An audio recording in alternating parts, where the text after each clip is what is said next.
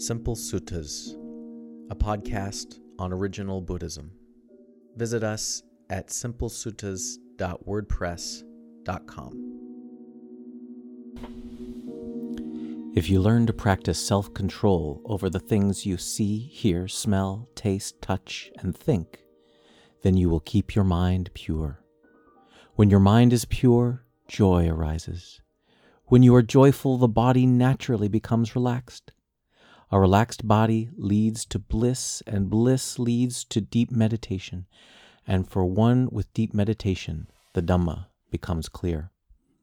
Samyutta Nikaya 3597.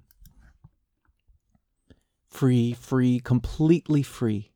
Free from three twisted things, free from my sickle, free from my plow, and free from my hoe. So meditate, Sumangala.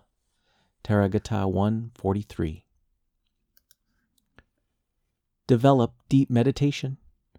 When you develop deep states of meditation, you will understand things as they truly are.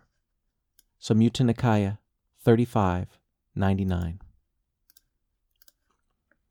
Because its river valley slopes to the east, the Ganges flows in that direction. In just the same way, a spiritual seeker who develops the jhanas inclines toward liberation. Samyutta Nikaya 53 1. Once there was an apprentice acrobat. Her master told her, Climb up this bamboo pole and stand on my shoulders. Instantly she scrambled up the pole onto his shoulders. Then the master said, Okay, now make sure I don't drop you, and I will make sure you don't fall. No, teacher, she replied, that's entirely wrong.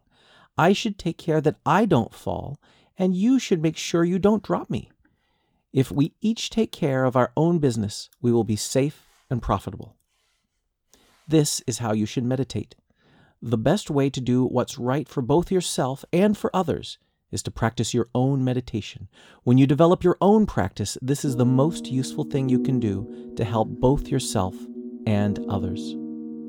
Samyutta Nikaya 47 19.